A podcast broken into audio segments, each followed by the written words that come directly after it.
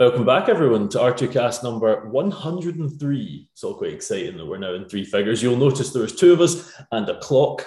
Oh, there's a good rhyme there. A clock and two. No, no, no, that's fine. don't try, don't try. Don't try. We've just started this new series and I'm already oh. ruining it. Uh, we've given you a bit of a hint. For those of you that haven't watched number 100, go back and check it out and you'll meet him. You have no idea who he is at the minute, probably uh, or you maybe know him because he's very famous in these parts down in Dumfries. Um, but this is the new R2Kast All In podcast where I sort of felt we'd sort of reached this, what would you call it, glass ceiling with food and farming. Still going to keep going, still going to be doing six of them a month, um, meeting as many folk in that sector as we can. But I wanted to open it up and try and get some basically anyone on the podcast. Uh, so today, Ed and I have brought on a, a, professional footballer who I'll introduce to you now, Jack. Uh, would you like to say hello first off? Hello, guys. Thanks for having me. No problem. Thank you for being our.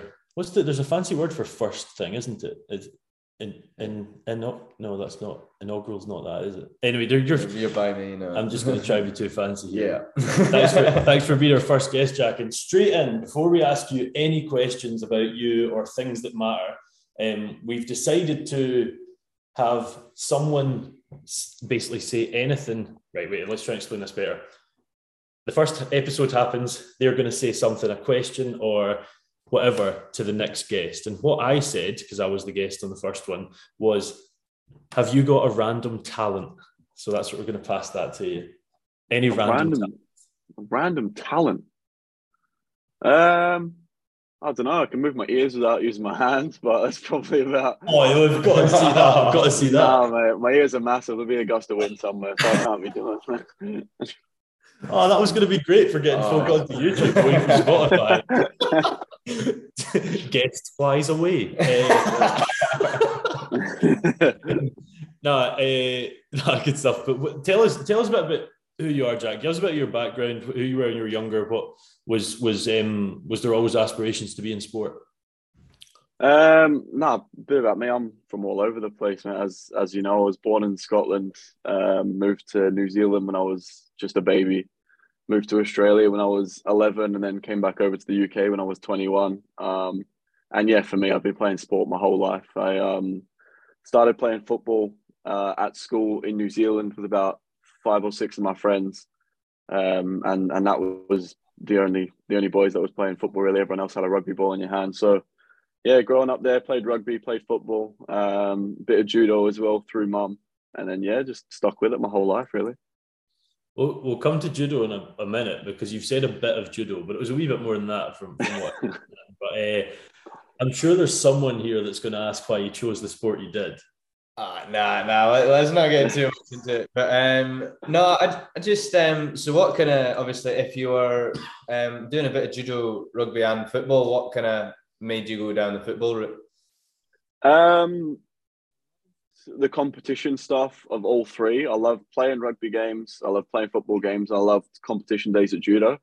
But for me, I was always the most excited or drawn to going to football training. Like with rugby training, I'd just go and like mess about with my mates. Judo, the same. I didn't really take take training too seriously, but whenever I had spare time, I'd have the football out the front yard, or I always got super excited to go to football training. So I guess deep down, I knew that I always wanted to play football. Um, Dad said I was better at rugby than I was at football. Mum said I was better at judo than I was at football, but they knew that football was what I wanted to do, and they they supported me with that choice. So, yeah, for me, it was always going to be football. So, when you said that, was your old man was he involved in rugby before?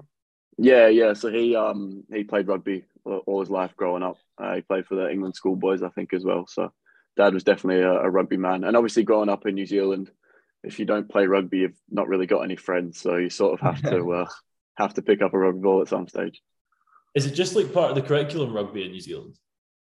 Is it? Um, it, it's it's just the culture. It's not not really taught at school, but lunchtime and at break time you're playing rugby. Um, everyone's playing rugby after school. So, and then obviously there's there's such a how how big and important um, the All Blacks are out there. Yeah, it's it's just part of the culture. Really, it's definitely a, a rugby driven culture.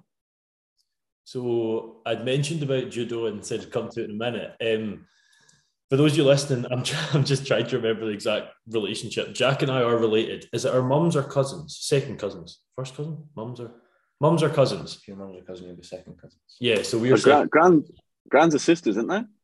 yeah. So that yeah, means it's the mums and cousins. Yeah, yeah. Cousins, yeah. Um, wait, no, is it not our grandpas or brothers? Our grands are sister-in-laws. Then, yeah, Yes, I mean we're not here to do it. Um, we are related somehow. yeah, some relation, some relation. And uh, I was always aware of. Mum would say there was a relation doing sporty things on an international scene because Mum knows nothing about sport, uh, and that was obviously your mum. So uh, tell us about judo. It wasn't just uh, sort of a, a flash in the pan type idea. You, there was a reason you were involved in judo, and I know you were pretty humble, but I'm going to push you to admit that you were pretty good at it as well. Um, yeah, so I I started doing judo at the age of three. It was the first sport I actually started doing, um, and that's because I jumped on uh, the mat with mum. Mum uh, is an Olympian. She represented New Zealand at the Sydney Olympics. She did judo her whole life. So, in terms of judo, mum is is was right up there. I think um, you know she placed quite high at the Olympics as well. So, yeah, growing up, I always seemed to be good at judo. Uh, like I said before, I didn't really take training too seriously. But when there was a big competition coming around, I maybe trained for a couple weeks and then and then went down to the competition. Um, and yeah, so I was okay at it. I won. Uh, I was the Australian national champion a few times uh, at, at youth level, and like I said before, Mum said I was probably better at, at judo than I was at football. Um, so it's, you know anything could have happened if I tried to stick down that route. But um, career wise and, and I guess financially wise as well, I think I've made the right choice. I think there's a lot more a lot more money in, in football than there is in judo. I mean, that's definitely a point. I mean, we're Yeah. probably not going to get into the money side of things, but like, yeah, I mean, it's probably the sport that's created a business future for its for its athletes. You know, it's, it's Yeah, hundred percent. Competition's rugby, eh? Rugby, eh, not great. Right. Not great. Nah. Um, Yeah. If you went down the rugby route, unless you were like international level, like you would make the same amount of money that you would. Yeah. It's the same as judo. Unless you're the best of the best with all these sponsorships and brand deals and anything, you you can't really make a living. You're going to need a job on on the side of it. Whereas you know, football to me, it, it's my whole life and my whole career. So yeah. I love I love speaking to folk like you, Jack. I mean, like I would say to someone, you know, if I had managed to to jump up three stairs on a rung of stairs, I'd done that twice, and you're like, oh yeah, I just won the Australian national championships for judo as a kid twice. But uh, t- tell us about judo. What is judo? What I like, got it's a martial art, but what's the rules? Yeah, so everyone has such a misconception about judo. They always say like, "Oh, I'm going to judo chop you," or "I'm going to judo punch you," but there's no punching or yeah, there's no punching, kicking, or, or chopping in judo. Judo is all uh, all grappling, um, submissions, takedowns, and, and the whole aim of it is to throw your partner flat on their back, hold them down for a certain amount of time, or make them tap out. And those are those are the three ways that you're going to win. So, yeah, it's um it's a massive self defense sport as well, and it teaches you like like all martial arts really. It teaches you about discipline, teaches you how to look after yourself in certain situations. Hopefully, you never have to use it in real life, but it's always nice to have that in the back pocket if something did go down that you can sort of look after yourself a little bit. I'm sure playing Yeah. football in England that helps. Yeah, it's uh, some big boys over here, so yeah, definitely help me look after myself a little bit. Absolutely, absolutely. So um, judo's sort of been around, and uh, so is rugby. Um, was there was there a point in your your sort of life, Jack, that you were like, "No, wait a minute, this is more than just more than just a game. It's it's somewhere I can potentially make a living." Yes. Um, the first time, I always thought in my head, you know, it was the only thing I ever wanted to do. People ask like, what you want to do if football doesn't work, and for me, that was never an option. Uh, it sounds so cliche, but for some reason, I always thought like I can do this. Um, and there was a stage I was 13. I got called up to the um, the Australian under 13s team as like part of a training group, and I thought, okay, if I'm getting identified as one of the best players in the country here, this might be something that I can do. So when I was 14, I stopped rugby because my football training was just getting, you know, I was training four or five days a week. I was still keeping hold of judo because I still love judo.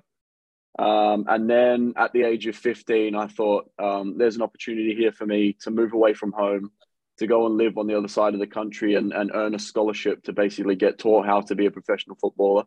And only 10 of those scholarships each year get offered to, to kids around Australia. so at that stage, I made the decision to stop football as well and just just give it my all. And then yeah, I was I was called up to the Australian under 17s at the same time as getting offered the scholarship to to move away from home. And then yeah, at that point, it was absolutely um, I'm on the right track here, and and I could um I could I could make this uh, a career. So in New Zealand, you, you like you mentioned that rugby was the main one. Um, I assume rugby and cricket are above. Do they call it football or soccer in Australia? Uh, no, it's it's soccer both. Australia's getting a bit better at calling it football, but it's definitely um still soccer out there. Uh, I don't know about cricket in in New Zealand, definitely rugby. But when I moved to Australia, I was 11, 11 or 12. And you've got um, rugby union, rugby league, Aussie rules, cricket, football.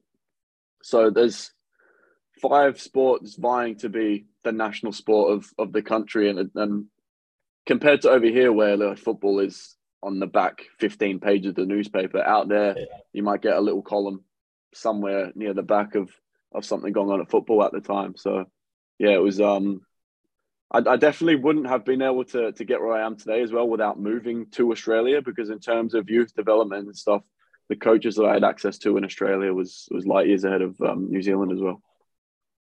And what what's the I'm, I'm maybe out myself here. Maybe this is one both of you know.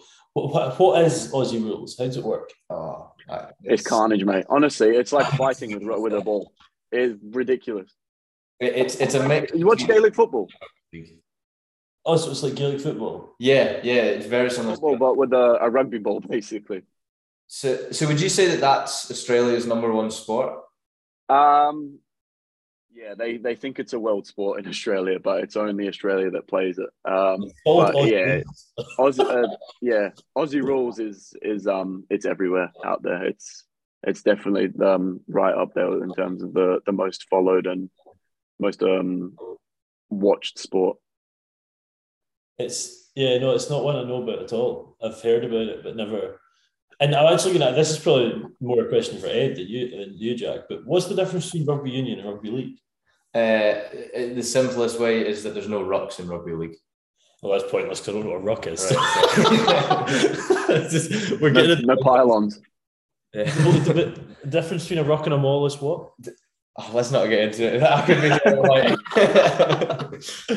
yeah, no, I'm uh, basically for the last I don't know how long have you and I known each other, but a year or something like that. Yeah. It's basically just been talking about young farmers and him trying to explain rugby, and I just can't get it. Like, it just does not go in. Yeah, you don't appreciate how many rules there is in, until you actually try to explain them all to somebody, and you're like, yeah. football is a lot simpler. Yeah. It seems like such a simple game, and then you try and get into all the nitty gritty, and it's really it's there's a lot going on. Yeah. Yeah, like the most complicated rule in football is the offside rule, and that's yeah. to learn in rugby. Like, do you think there's an issue with that? that that's for getting folk into rugby. Absolutely, that's the main problem. I think, to be honest, for getting folk into it. Like yeah.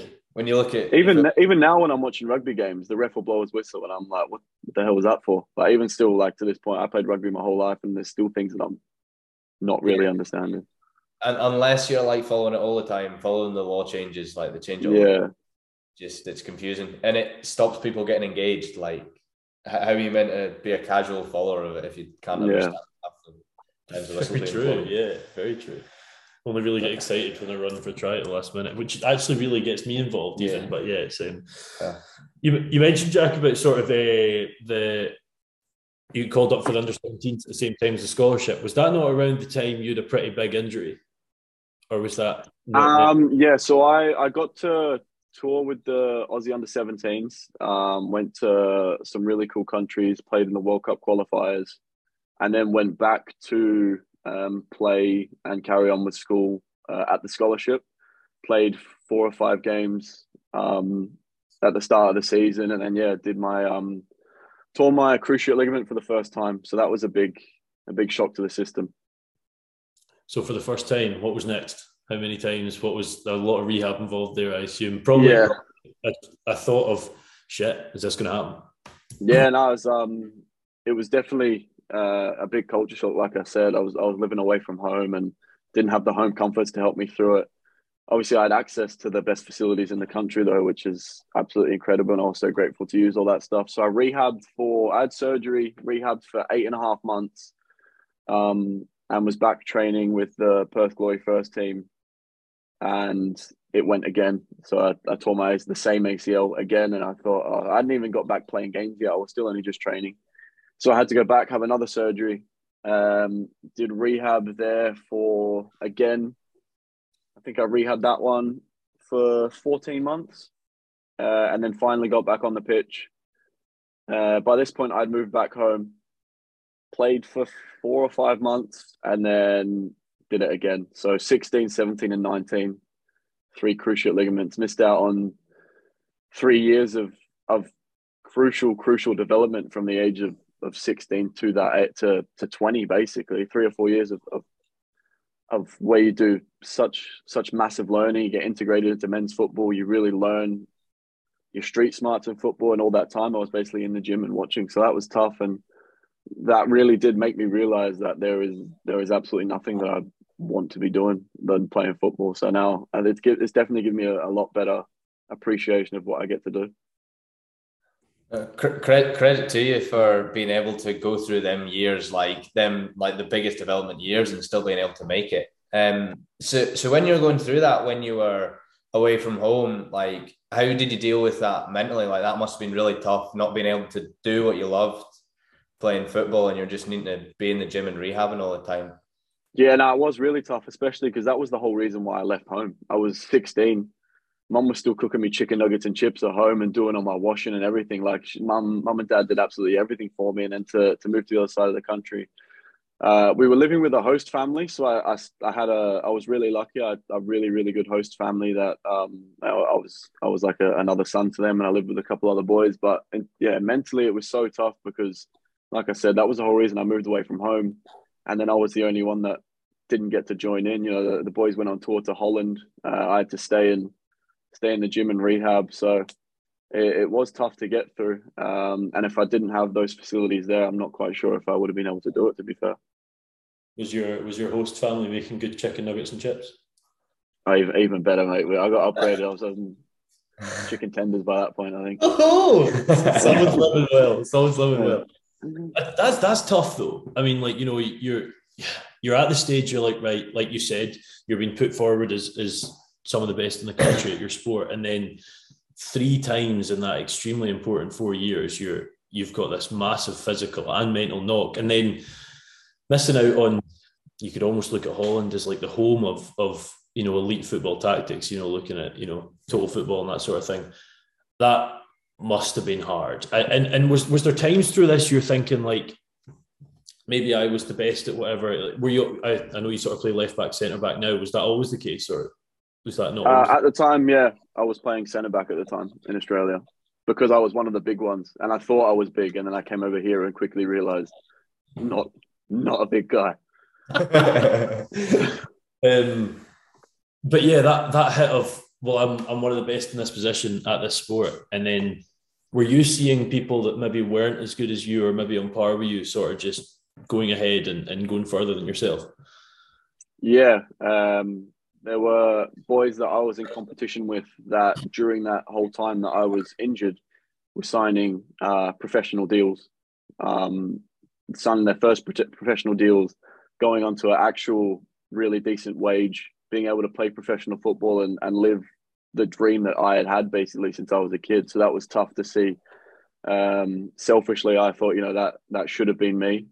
Uh, not to say that they weren't good players, because they were really good players. And to be fair, those those same boys are still playing professionally. But at the same time, it was like I, I should be doing that as well. And, and what, what did you do for money in that position? Because you, you're you're one of them was at 19. You're at the stage you're starting to have to have money around. It's not just living off mum and dad and stuff. What, what were you doing there? Yeah, so when I was in in Canberra, I was still in high school. Um, we had everything paid for us: our our food, our board, um, education, absolutely everything. Mum just sent me fifty dollars a week just to get myself a little Macca's every now and again or whatever I wanted. Um, and then when I came home, yeah, I started uni because I was my third cruciate ligament, and even though I still believed that I could make it, have your third cruciate ligament, you're starting to think I, I need a backup plan at this stage. So I was going through university and I was uh, at part time and I was working part time in like the Australian equivalent of JD Sports, which is like Platypus. It's like a shoe shop.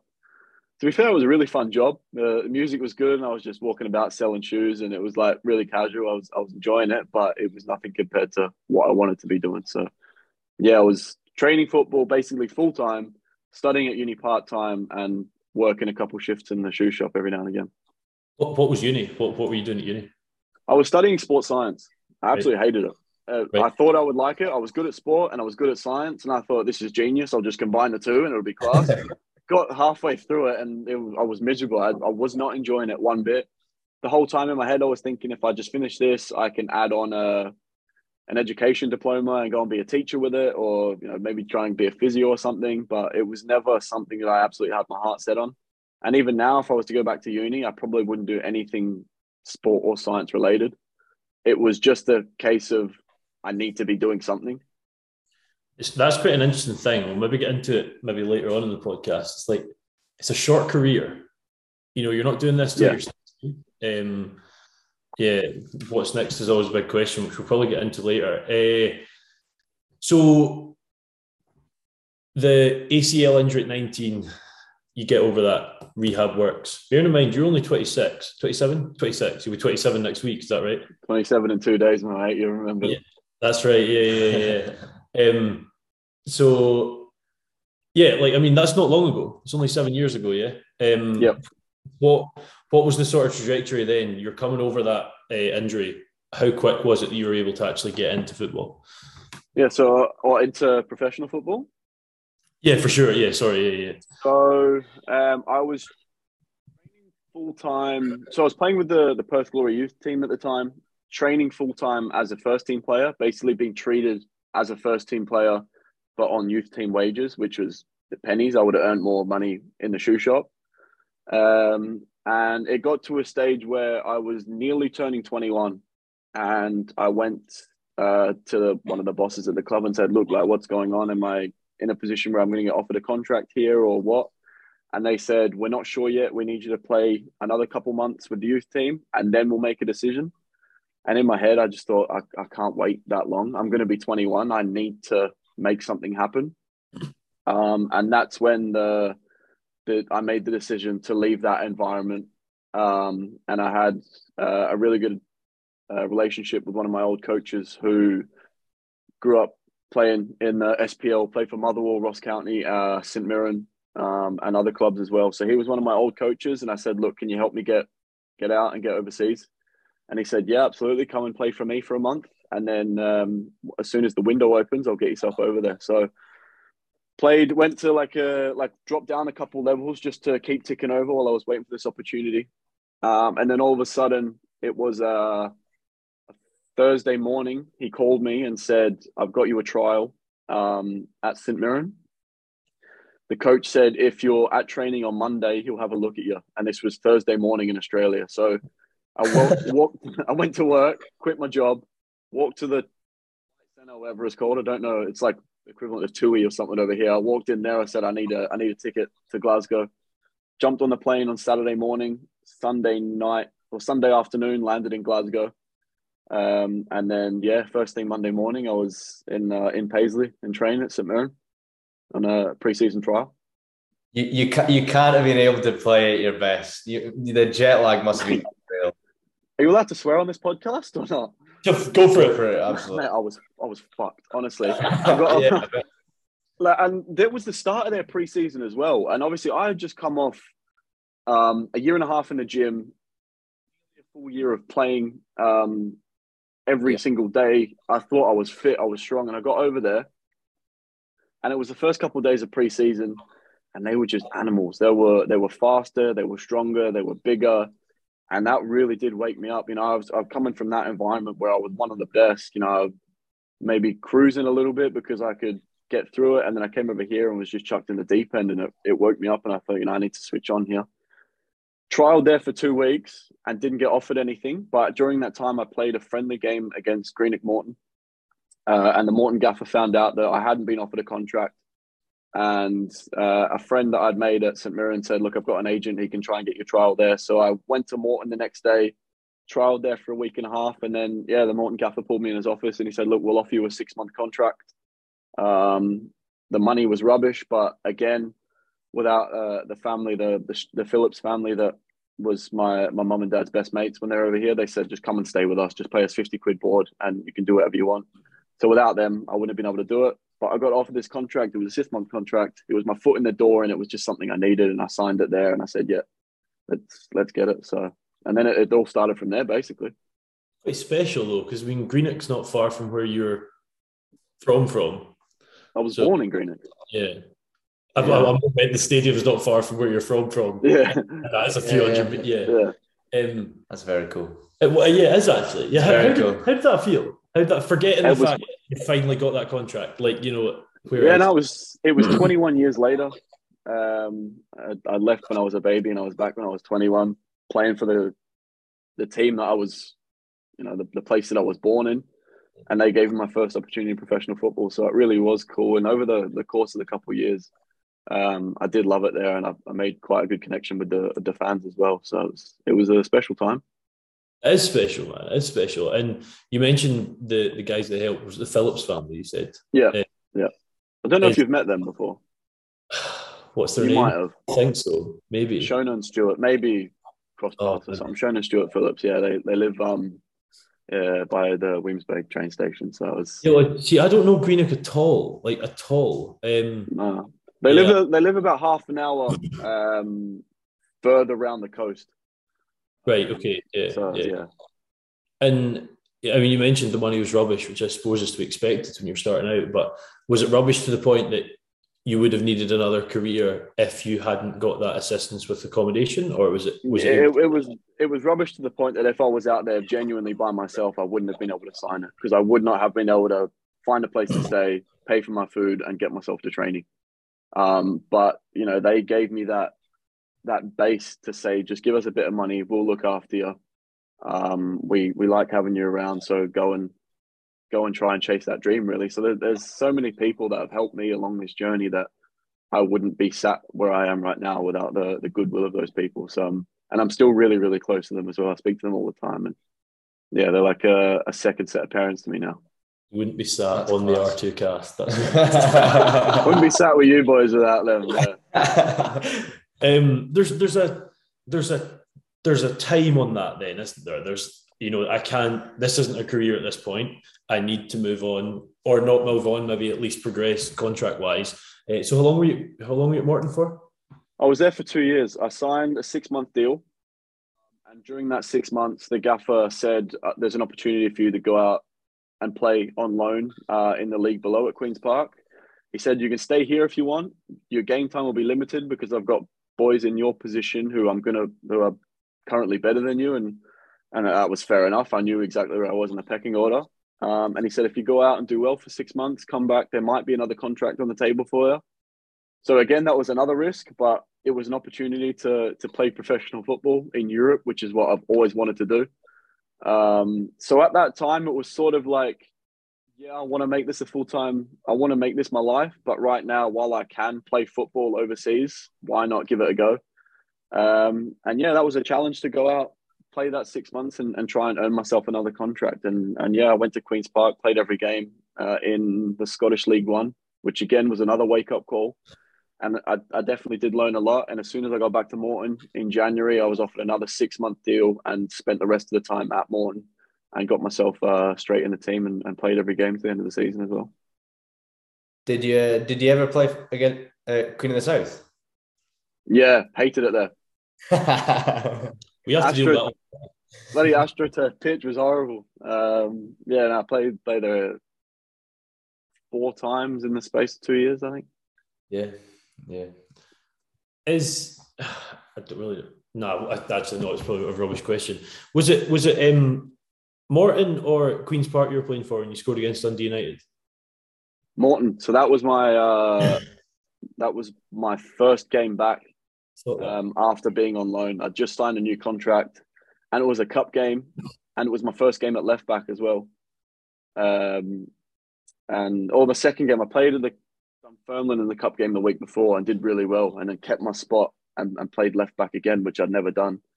Um, and yeah, that's that's when I scored that goal. That was my championship debut, actually, my Scottish champ debut. So I get nominated for what was it goal? Of, was it goal of the season? Yeah, I lost to uh, Kieran Tierney, who scored from about sixty yards in the top corner. So it's fair enough, but it was it was quite cool to be a nominee. Yeah, as a Celtic fan, which I'm pretty certain you are, uh, it's quite good to losing out to Kieran Tierney wouldn't have been the worst thing in the world. Yeah, that's because it was him. I let it slide. I mean, but in truth, you're definitely the, the better Scottish-born left back uh, above. I mean, yeah, there's a there's a couple semi decent Scottish-born left backs at this stage, so I'm I'm trying to. Only one's um, the Champions League though, but they've never they've never been the champion uh, judo uh, person in Australia. exactly. I'll probably be able to beat them all up, so that's all right. no one can take that away from you, mate. No. um, yeah, so Morton, what was next after Morton? Uh, yeah, so I'd signed, I'd stayed the, the whole next season as well. So overall, I spent two years at Morton and my contract was coming to an end. And I thought that I'd got to a stage where I can take the next step. Um, and I was very close to joining Partick Thistle actually at the time, who maybe not at the minute, but at the time was looking like a, a better place for me to go and play. And then all of a sudden, I got a call from the the gaffer at Carlisle, Steven Pressley, who played for Celtic and Rangers and um, Scotland as well, I think. And he said, um, "I want to I want to bring you down to England." And for me in Australia, England was always where I wanted to play. Um, Scotland was a way in, but felt like England was the the place to get to for a number of reasons. And it was a, a foot in the door again into England and a chance to go and play League Two football. So uh, went down, had a look at the place, and and compared to what I was used to, it was an absolute uh, step up and really exciting time for me as well. So I signed a one year contract there. You you mentioned earlier, like playing in Europe was was a thing. Is is England the pinnacle of that, or is it like your Spain's, Germany's, Italy's as well? um, the only sort of coverage that we got access to growing up was the English Premier League. So for me, that was obviously you know about Real Madrid, Barcelona, Juve, AC Milan, all that. But yeah, the biggest one for me was the Prem, playing Steven Gerrard, Frank Lampard, Paul Scholes, you know those kind of players, those kind of teams. That was um, where I always. That's where my biggest dreams were. Basically, was there and and the World Cup. I mean, Steven Pressley is quite a big name, certainly as a as a as a Scottish fan who supported. Uh, like watched the SPL. I was a Rangers fan, and to be honest, I more remember him as a Hearts player. Yeah, uh, yeah. But he was definitely part of the Scotland outfit, and he was always quite a big name. Was, I always thought he was a bit of a dafty, like, but he's always been a big name, you know. And to, I assume to be involved as a defender with someone like him was was quite a big opportunity. I learned so much from him. Um, he was he was absolutely incredible with me when when he brought me in. Um, looked after me really, really well. Trusted me that's something um, I feel like I perform the absolute best in when I know I've got that that 100% trust, and I, I felt that with him. Um, he backed me with with anything I did on the pitch, and yeah, I, I really enjoyed my time playing under him. He um, he he lost his job in January or February, I think, of that first season that I got there, and then a new manager came in and and just didn't click. I, I was uh, left out of the team straight away, basically. Um, was kind of rescued by COVID actually because COVID shut the season down and I, I ended up going back to Australia for for four months. So that was quite a weird end to my my time at Carlisle, to be honest. Tell us about COVID because I mean there was, there was a time when when lockdown came and uh, the the two examples where, and if, if my memory serves me correctly, Liverpool were 28 points ahead at the top of the Premiership for the first time with the chance of winning the Premiership. Never won it before, and I think Rangers were about 12 ahead at the top from memory. Um, both were quite notable differences. The other one I think was, oh, was it was it Spain that there was quite? Oh no, was it League One? But anyway, there was this basically global decision: do we stop football or do we play it? What? How was that affecting you guys? um, so it all happened quite quickly, really. Um, there was, I think, with the from the first sort of documented case or whatever. I think we played for I know, however many weeks or months. But as soon as it started to get really serious, you know, I remember in the in the lead up to the weekend, there was more and more publicity about it. We were due to travel on the Friday down south for a game on the Saturday. Um, and I was in Tesco's with two of the boys. We were buying like I don't know some food or snacks or whatever for the, for the, for that night. And we got a message in the group chat saying, "Game's off, um, being cancelled. Everyone go home and, and wait for further instructions." And at that stage, everyone just started piling toilet rolls and pasta into their into their trolley. And um, yeah, and then from then on, sort of trained for another another week or so, and then everything got really started to to shut down basically. I went back up to Scotland for I was only up there for a couple of days. I was staying with the missus because that's where she was um, still living at the time when I was at Carlisle. Um, and yeah, made the decision to go home because it really started to to look serious. Australia was shutting the borders. I was really lucky to actually get home when I did. Um, and yeah, everything just stopped basically. Um, there were people in denial that were saying, "No, the season's going to happen. The season's going to happen." But I made the call to the um, director of football at Carlisle. I credit to him; he was incredible. I said, "Look, I just want to go and be with my family," and he said, "No worries, mate. I'm not going to stand in your way. So off you go." And then, yeah, I didn't really know what the next step was. My girlfriend was a nurse as well, so she was obviously in the front line during all that time. It must have been so scary for her. I was at home on a beach chilling. Uh, it, it was quite he was, and he made sure to post all about it. it, was, it, was, all over. It was quite normal, um, quite normal out there at the time. Australia shut everything down quite quickly and sort of continued on. Um, and yeah, it was a really weird time. Basically, it was four and a half months I spent out there, not really knowing where I was going to end up.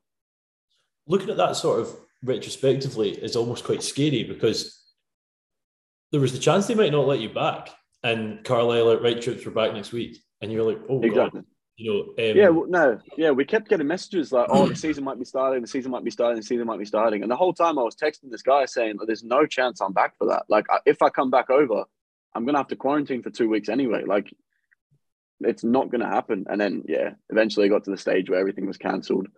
Um, I knew the writing was on the wall from day one with the new manager as well. I wasn't going to get offered a new deal, so I wasn't really stressed about that. Um, I was still looking for my next opportunity, but at the same time, my, my contract was still running down with Carlisle, so I was fortunate enough to still be getting um, still be getting paid as well. Yeah.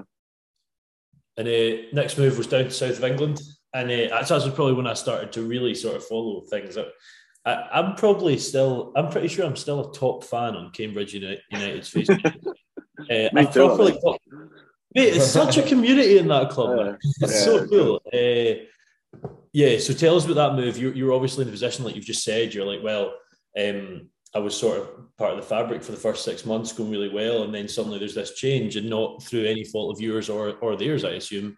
It just wasn't working out, um, and that, that took you to Cambridge. Was was that a big move for you? Um, it was just a it was an exciting move for me at the time. It was uh, a concrete offer that I had. I was talking to clubs in Australia. Um, didn't know where I was going to have to go. Might have to go to Asia or whatever. Um, and then yeah, all of a sudden my agent sent me a message said, "Look, um, got a couple of, of clubs for you, um, but let's speak to Cambridge. I like I like the way they sound."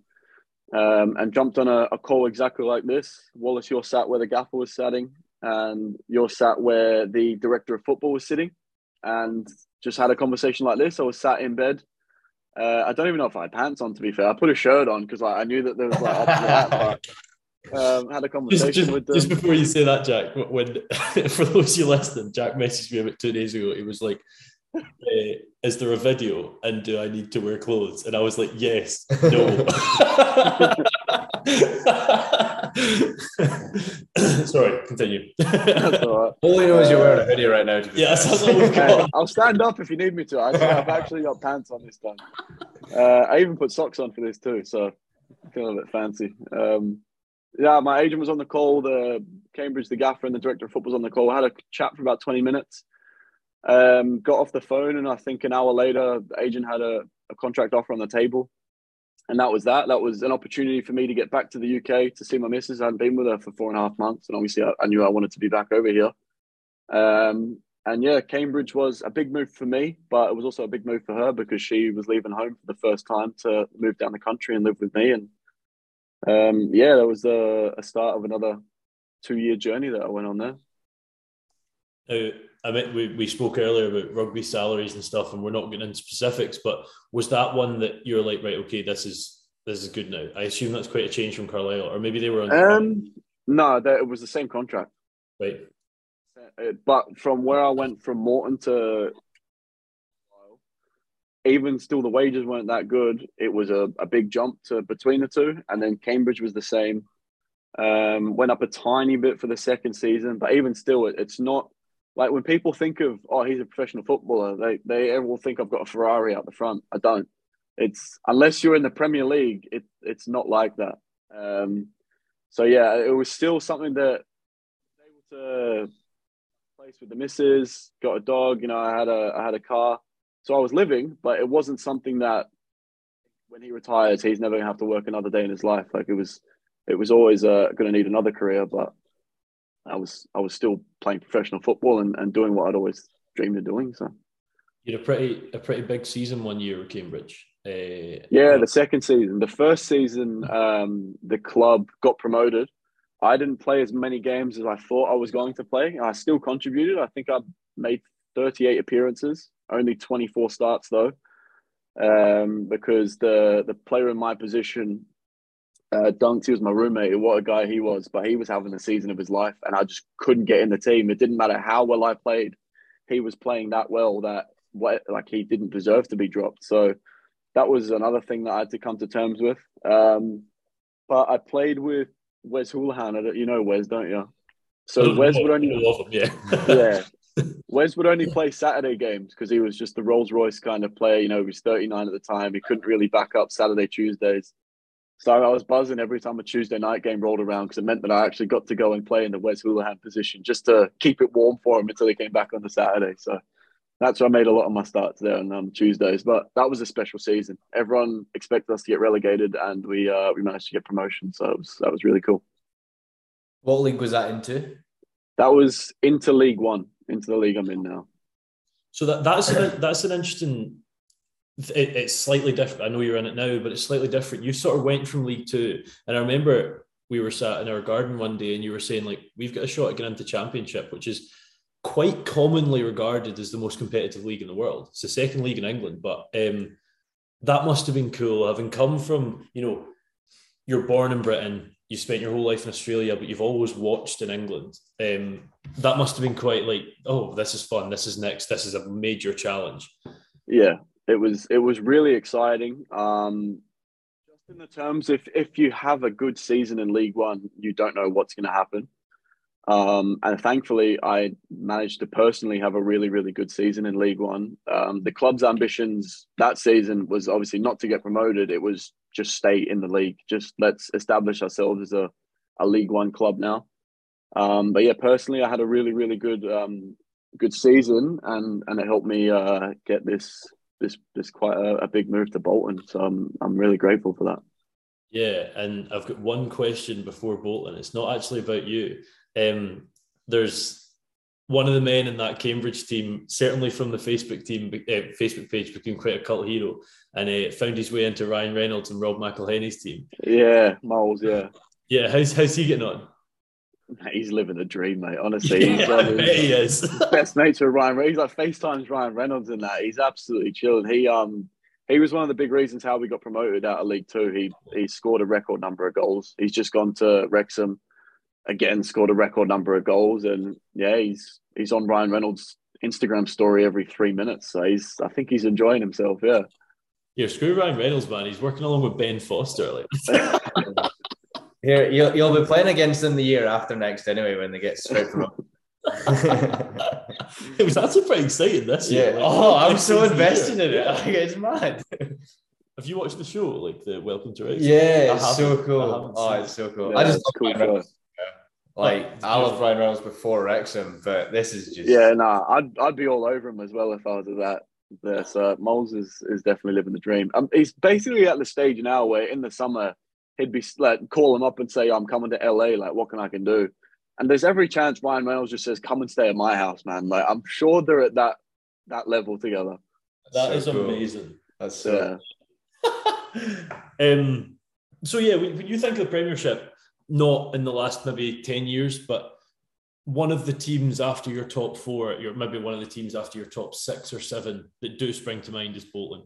You know, the times of JJ Okocha and uh, Hierro and so on and so forth. Like, um, big club in English history, big club.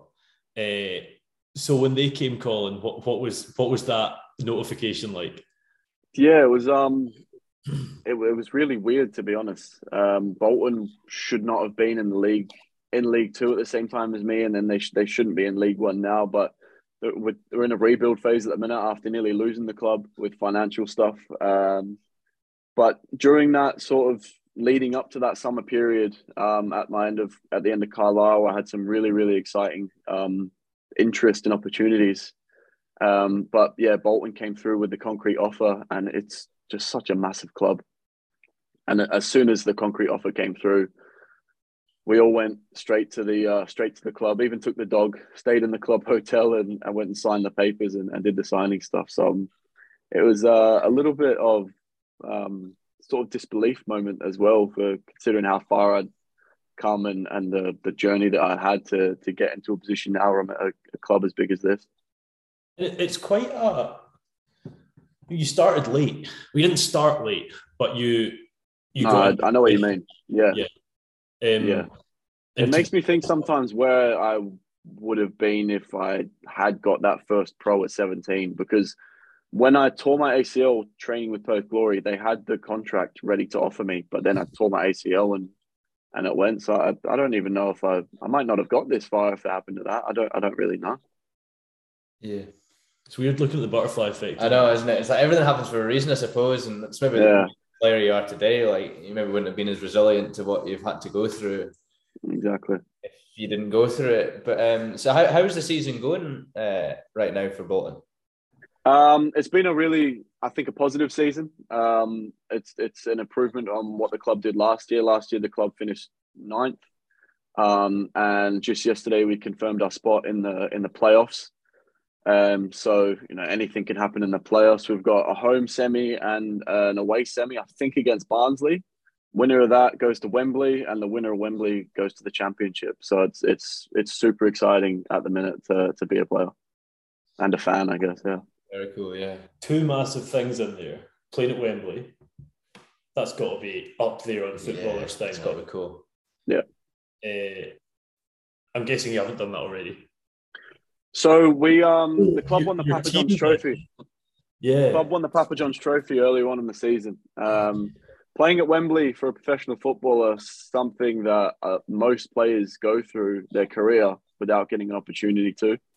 Um, and the club at the minute has a second opportunity in the one season to go and play there. I missed out the first time through the injury, and I'm getting kind of close to coming back now, and I'm I'm desperate to be involved in that second game because you can't miss out on Wembley twice in one season. So even if I'm on one leg, I'll be saying I'm fine just to get just to get out there. Bring me on That's the last a... minute. I don't care. I'll be on it for a minute. Yeah. Uh, I was a bit, I was a bit of an arse in fairness to Jack because he posted about about this and he'd said like he wasn't it wasn't on the pitch and, and what I could have said is being a nice guy and been like oh it sucks couldn't have done it it's still really cool but all I actually picked him up on was he spelled Wembley wrong in the post uh, which was such a youth it was just in spite of sheer jealousy on my behalf, but it's fine. It's fine. Um, yeah, and then the championship, as I was saying earlier, you know, arguably the most competitive league in the world, and and and a lot of people prefer watching it than the Premier League. Um, that's quite an exciting prospect. You're obviously currently at the time recording, arguably two games away from that. Um, by the time this comes out, we'll probably know. But uh, yeah, what, what's that? What goes through your head as a player thinking next year I might be a championship player? Um, it's again, it's a little bit disbelief moment because there was such a a jump in terms of clubs' facilities and infrastructure and the size of of clubs in the championship compared to clubs in League One that I'm in now and where I've been in League Two. Um, you, you look at the top half of the championship, and a lot of those clubs are Premier League teams, um, with a lot of players that are probably on close to Premier League wages. So it, it's it's such a exciting challenge to be a part of as a player, and so many benefits come with being involved in playing in a championship team every single week. Namely, for me, is I'm I'm desperate to play for my country, and playing in that league will give me such a good opportunity to to earn a call up, um, amongst other things as well. So, yeah, it's it's definitely exciting. Um, bit nerve wracking as well. So, just uh, got that nervous energy waiting for the playoffs to roll around now. On you would. So there's there's so many games in like the championship and uh, League One as well. Like so, like it's pretty much every week. It's a Saturday and a Tuesday. You said. How yeah. how, how does that week actually kind of pan out? Like when do you when do you get training in if you're like playing twice a week and you won't want to be training hard the day before? Yeah, so um, personally, I, I, love Saturday, Tuesday weeks because you just find yourself in that rhythm. Um, if you can get your body into that rhythm, it's incredible, just constant games. And I had that rhythm at the start of the season before I, I had this injury. Um, training will look Monday will be a recovery session. Um, occasional travel if we're really far away on a Tuesday, but definitely we'll be out on the grass, just blowing the cobwebs out. Tuesday will be a game. Wednesday will be off. Thursday will be probably our heaviest session, but if we've just played Tuesday, there's not really much we can do again. Friday again will just be uh, getting the legs moving and focusing on what we're going to do the next day. Again, Friday we might be traveling away to stay in a hotel. Saturday game, Sunday off. So when you're playing Saturday, Tuesdays, the the main focus is just to make sure that you're in the best condition possible for those games, rather than trying to increase anything other than just a little bit of tactical knowledge or a tiny bit of match sharpness. That's quite a good point. I mean, when yeah. you're at Carlisle and Cambridge, you'd have been seeing some pretty big bus journeys. Well, yeah. Carlisle yeah. was ridiculous, mate. Every single away game we had, we were in a hotel the night before. Yeah, yeah. Bolton's sort of more central, though, isn't it? Yeah, yeah, yeah. Um, but even still, with the the um the the financial abilities that this club has, they like to take us away and put us in a hotel the night before just to minimize game day travel, basically. So even still, that um, most of the weeks, I think we've played 24, 23 away games. I think 17 we were in a hotel the night before. So, yeah. You said that like making the jump to championship, your club's going to have a better facility. I assume, like I'm just, I've actually just got the league table up at the minute. Someone like a Plymouth or Barnsley, that probably is the case. But someone like Bolton are, are quite established. I know they went through a tough patch, but I assume your facilities are still pretty state of the art. The stadium is incredible. Um, I think they're planning on maybe uh, refurbing a little bit of the training training facilities, but the pitches that we have access to are really, really good. Um, the stadium is is incredible. It's probably the best place to play football, I think, in in the league. Um, but yeah, you. But then you look probably the top seven or eight teams in our league at the minute that has access to that, whereas every single team, bar one or two in the championship, will have something similar. So it's it's just another step up to, to that kind of level. You said a massive goal was playing for your country. Which country? Yep. Anyone that wants me at this stage. Everyone calls. uh, no, I'm uh, I'm Australian. For yeah. me, it's it's representing Australia. So you're saying Scotland give you the call, you're not going there? uh, it, I think they'll be struggling if Robertson, Tierney, Greg Taylor, and whoever else is struggling if they come and call into me. So Scotland want me. I mean, sure, but um, certainly I, I probably feel more Australian than anything. What's the current setup in Australian national football? Um, in terms of what? Like, is it in a good place, or you know? I'm trying to. Yeah, they had a really good World Cup. Really, really good World Cup. Yeah. Um, which making it harder for me to break into that team because the players in my position have done really, really well. Um, so that's just given another challenge to me to go to the next level and show that I'm just as good and can compete and and and play in in that environment. I'm trying to see if I can the only players that are jumping out to me is Aaron Mooy, Good Goodwin, good. Yeah, Craig Goodwin. Yeah. Yeah. Do Do you play with many uh, Australians in your league? Um, there's a couple that play for Ipswich. Um, one of them I actually went to primary school with. I know him really, really well. He's just been promoted to the championship actually, so I'm really happy for him. Um, and then a boy Massimo Luongo is also there at Ipswich. He's also going to the championship. Um, there's an Australian. There's a, one of the boys that I play with in Bolton actually was born in Australia too. Um, But he he grew up in Wales, so he was sort of opposite to me. He was born there, came over here. I was born here, went over there. Um, so there's a couple dotted about, um, but a lot of the players in the international team at the minute are playing uh, in other countries. Is that Cameron Burgess by any chance? It is me, yeah. Cam was in the year above me at school. That's class. We played the same school team, me and Cam. Yeah. Very cool. I do remember you saying, and I'm trying to actually gauge what stage this was at because I think he was managing Cambridge. Wh- When you were at Carlisle, did you play Cambridge and Harry Kewell was their manager? Have I got that right? No, so he was at Crawley. Crawley, that's what it was. He was at Crawley, yeah, and uh, we played Crawley away when, or Crawley, we played Crawley when Wes wasn't playing, so I got to play left midfield, right in front of Harry Kewell, and that was that was quite cool to me as well because obviously he was one of the greats in that position. Um, obviously, I'm not exactly a left midfielder, so I didn't get to show exactly what I could do, but it, it was really cool to be able to play that position right in front of him as well. Because he was like the first name that I'd heard of when I went to Australia. It was him and Tim Cahill. yeah. Yeah. And my team at that stage, Mark Viduka as well. Is that you know? Yeah, that- yeah. No, the the team, the Australian team, when I first got to Australia, was the golden generation. They every single player was a top, top, top player. I've actually just realised that. Is there a massive tie with Celtic? Because those three players all played for Celtic, and Ange Postecoglou is obviously There, honestly, I don't know how that came about. Um, Aaron Mooy as well. Aaron Mooy, yeah, there as well. Um, Yeah, all three, all four of them. was there with him.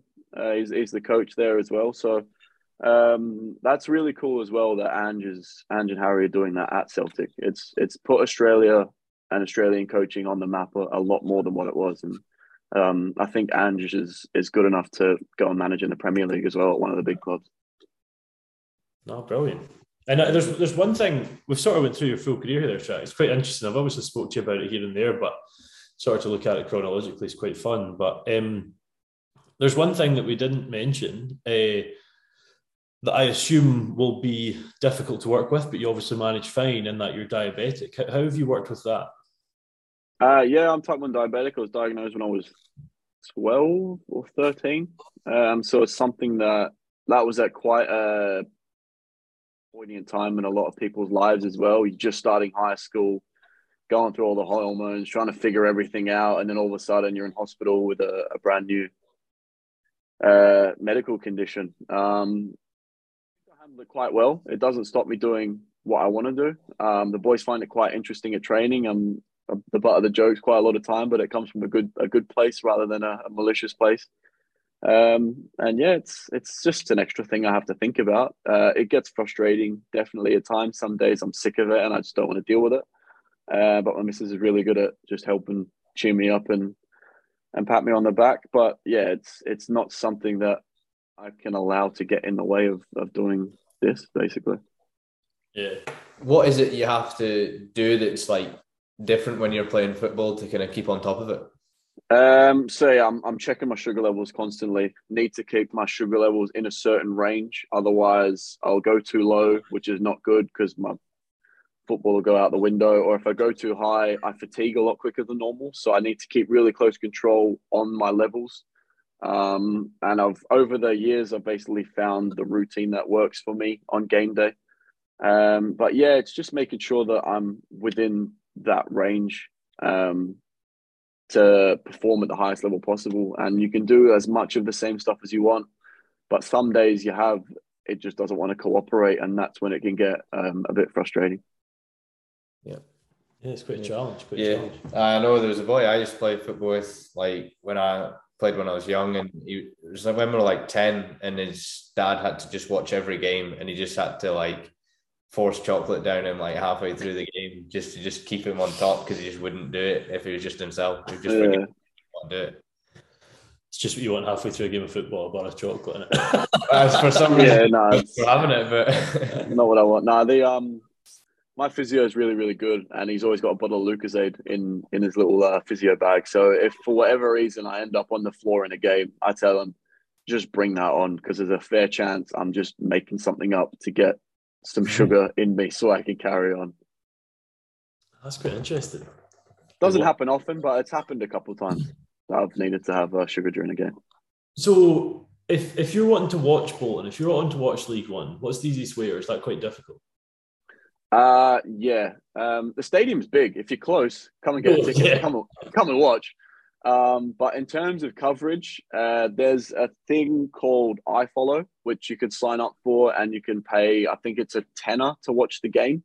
The coverage is quite good. Um, we're on Sky every now and again because the club's got quite a bit of a profile. So yeah, either say come live or sign up to the iFollow account and um, buy a, a match pass, which I think yeah, ten quid. The playoffs will be on Sky, are they? I would think so, but they've also got the championship playoffs at the similar time, and they'd probably pull rank over over ours. I, I assume we'll be on Sky at some point. Definitely the the playoff final would be. Yeah, man, it's been a pleasure. It's uh, it's always quite fun. I always really enjoy when I have a chat with someone that I know because you don't go into depths of stuff, do you? You don't when you're normally chatting to folk. But at the start, we asked you what your random talent was, and unfortunately, you didn't flap your earpods out your ears by doing some kind of ear dance. But uh, the the reason that question was there was, I guess, I was the guest on the hundredth episode. Ed had interviewed me, and uh, I had asked for the next guest, what what is your random talent? But we do have two questions. I'll I'll do one and Ed can do one. And the first one is, and I said it was sort of putting you on the spot. If you had a question for the next guest, what would it be? Um, Bear in mind you don't have a clue what they do. if there was a biopic about your life, who would play it? Oh my god, that's good. That's fantastic. Do you want to answer the question for yourself? Yeah. Um, see, when I was younger, a girl told me I looked like Channing Tatum, and that stayed with me my whole life. Just so hold I would love to. Yeah, someone else also said like kind of like Heath Ledger, but obviously that's not going to happen now. Um, I would I would love it if uh, yeah, like Channing Tatum or something like that played me. But to be fair, Ryan Reynolds has got a bit of a ginger beard as well, so he might he might feel like jumping in. I'm just kind Absolutely. of a bit offended that you get Channing Tatum and Ryan Reynolds. That was when I was younger, a bit more handsome. I'm a bit scruffy now, man. Broke my nose since then as well. So. I don't care, mate. You, you still Channing Tatum my broken nose, right? Two months ago, I got called Luke Combs without the singing ability. you got a bit more hair than Luke Combs. yeah. I would like to think I'm a bit less than something else, but apparently not, man. Apparently, I'm just a bloody Yeah. oaf who can't sing. Um, Luke Combs is a cool guy, man. He is a cool I'm going to see him actually. I'm going. I'm going to see his concert when he comes over. Yeah. yeah, well, you can see him when you come I'll up. send you a picture, mate. Well, it's just going to be my profile picture, is it? Uh, Yeah, just- might be a screenshot of your pic. Yeah, I don't know. Ed, do you want to do the other Um, question? Yeah. So um, the other question is, where do you see yourself in five years? Um, I see myself in five years playing football in quite a cool country. I don't think I'll be playing in the UK in five years. I'll either be, I think I would love to either be playing at home or in Japan, Korea, Thailand, somewhere like that. I would really like to go and play football in a different culture. I would Why? love that.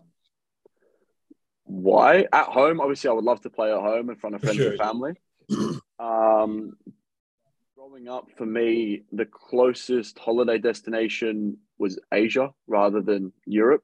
So I love um, parts of Asian culture. I love traveling to Asia. Um, Japan's on my bucket list. Um, I'm a bit of a geek. I like watching anime. I like Dragon Ball Z, all that kind of stuff. So I feel like I would enjoy um, having constant access to that kind of environment. Plus the fact that the football standard is really, really high in Japan and South Korea, and I just think it would be something cool to say that I've lived and, and played in uh, in that part of the world as well. Yeah, the, the cool thing with Japan is, is um, it obviously wouldn't be these two players, but I love Wagamamas as well. So I was there last night, man. I'd never been. I went on a date. I was there yesterday as well.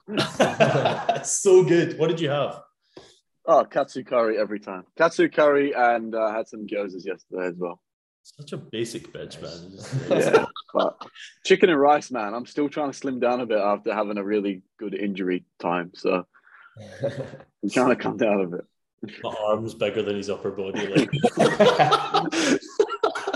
just, you're sitting here in good shape. He's in good shape. I'm just like the fucking ball at the side of the table. Like, um, oh, man, you're moving the right way. You lost a lot of weight last couple of years as well, man. So yeah, yeah exactly. That's the main thing. Uh, do you know you had to make a good point? I mean, the thing I was going to say about Japan is we've seen players like arguably, arguably the best midfielder in modern history in Iniesta playing out there. Fernando Torres. You know, people go out there to finish their careers. You might be, you might find yourself out there playing with some pretty big names, but um, uh, oh, why was I saying this? Yeah, the five years question is good. We, we asked that on the normal, the sort of food and farming R2Kast as well. But I kind of want to ask you, where do you see yourself in 20 years? Because what's after football? That's a good question. And that's something that I still haven't figured out. And that's yeah. something that I'm trying to figure out. I've always imagined myself living at home in Australia when I finish. Obviously, I have a girlfriend that was born in Glasgow and has lived in Glasgow her whole life and has her family in Glasgow. So there is still something that I don't really know where I could end up. Um, I would love to live in Australia. I don't know what I'm going to do for work.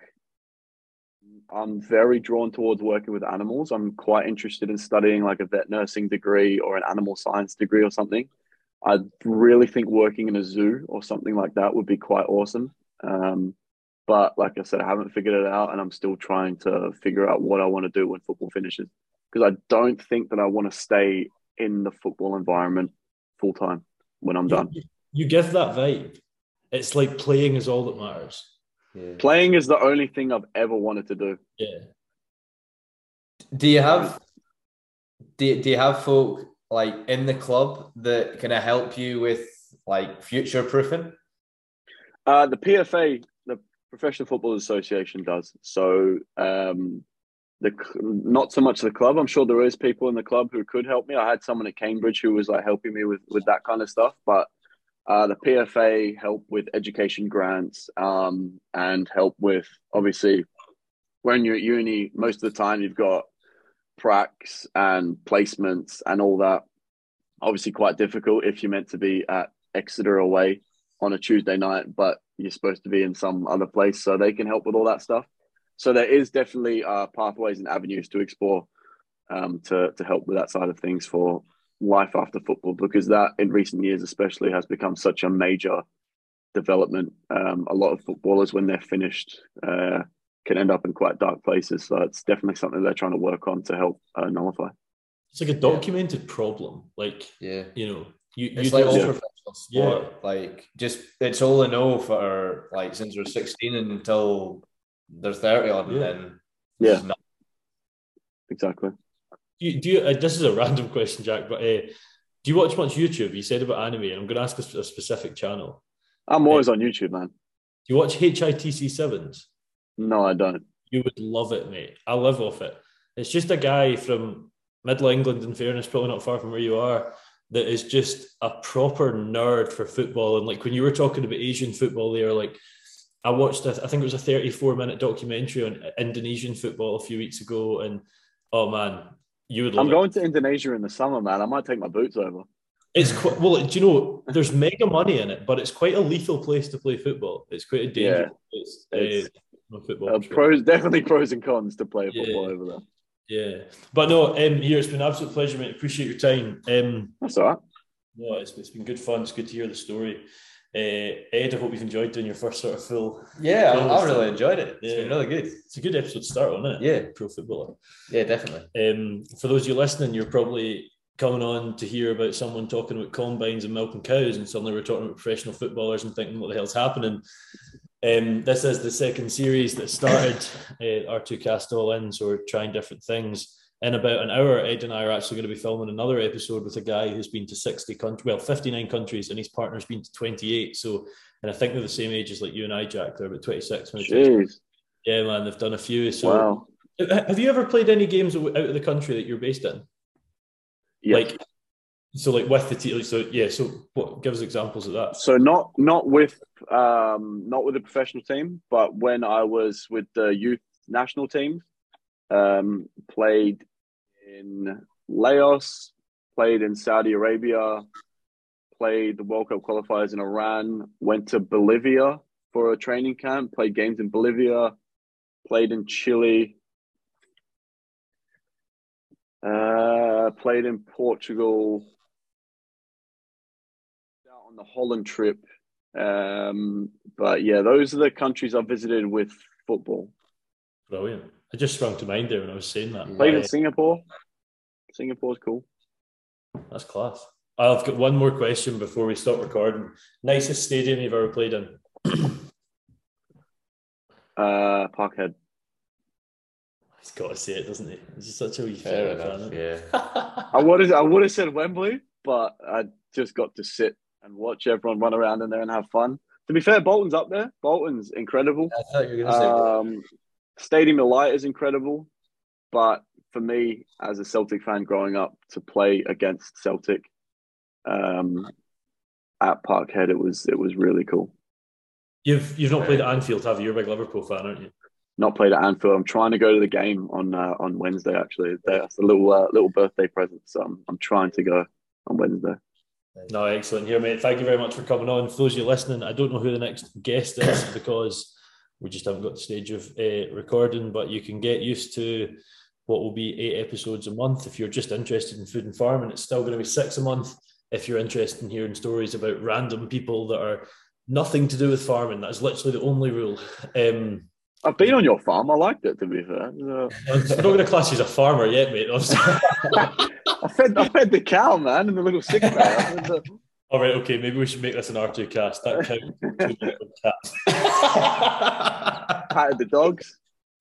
um, I actually, I do know, I do know a zookeeper. Maybe hit you up. Uh, but uh, no, thank you all for listening, um, and we'll see you for R2Kast 104. Jack, thank you very much for coming on. Cheers, Jack. Thank you for having me, guys. Loved it.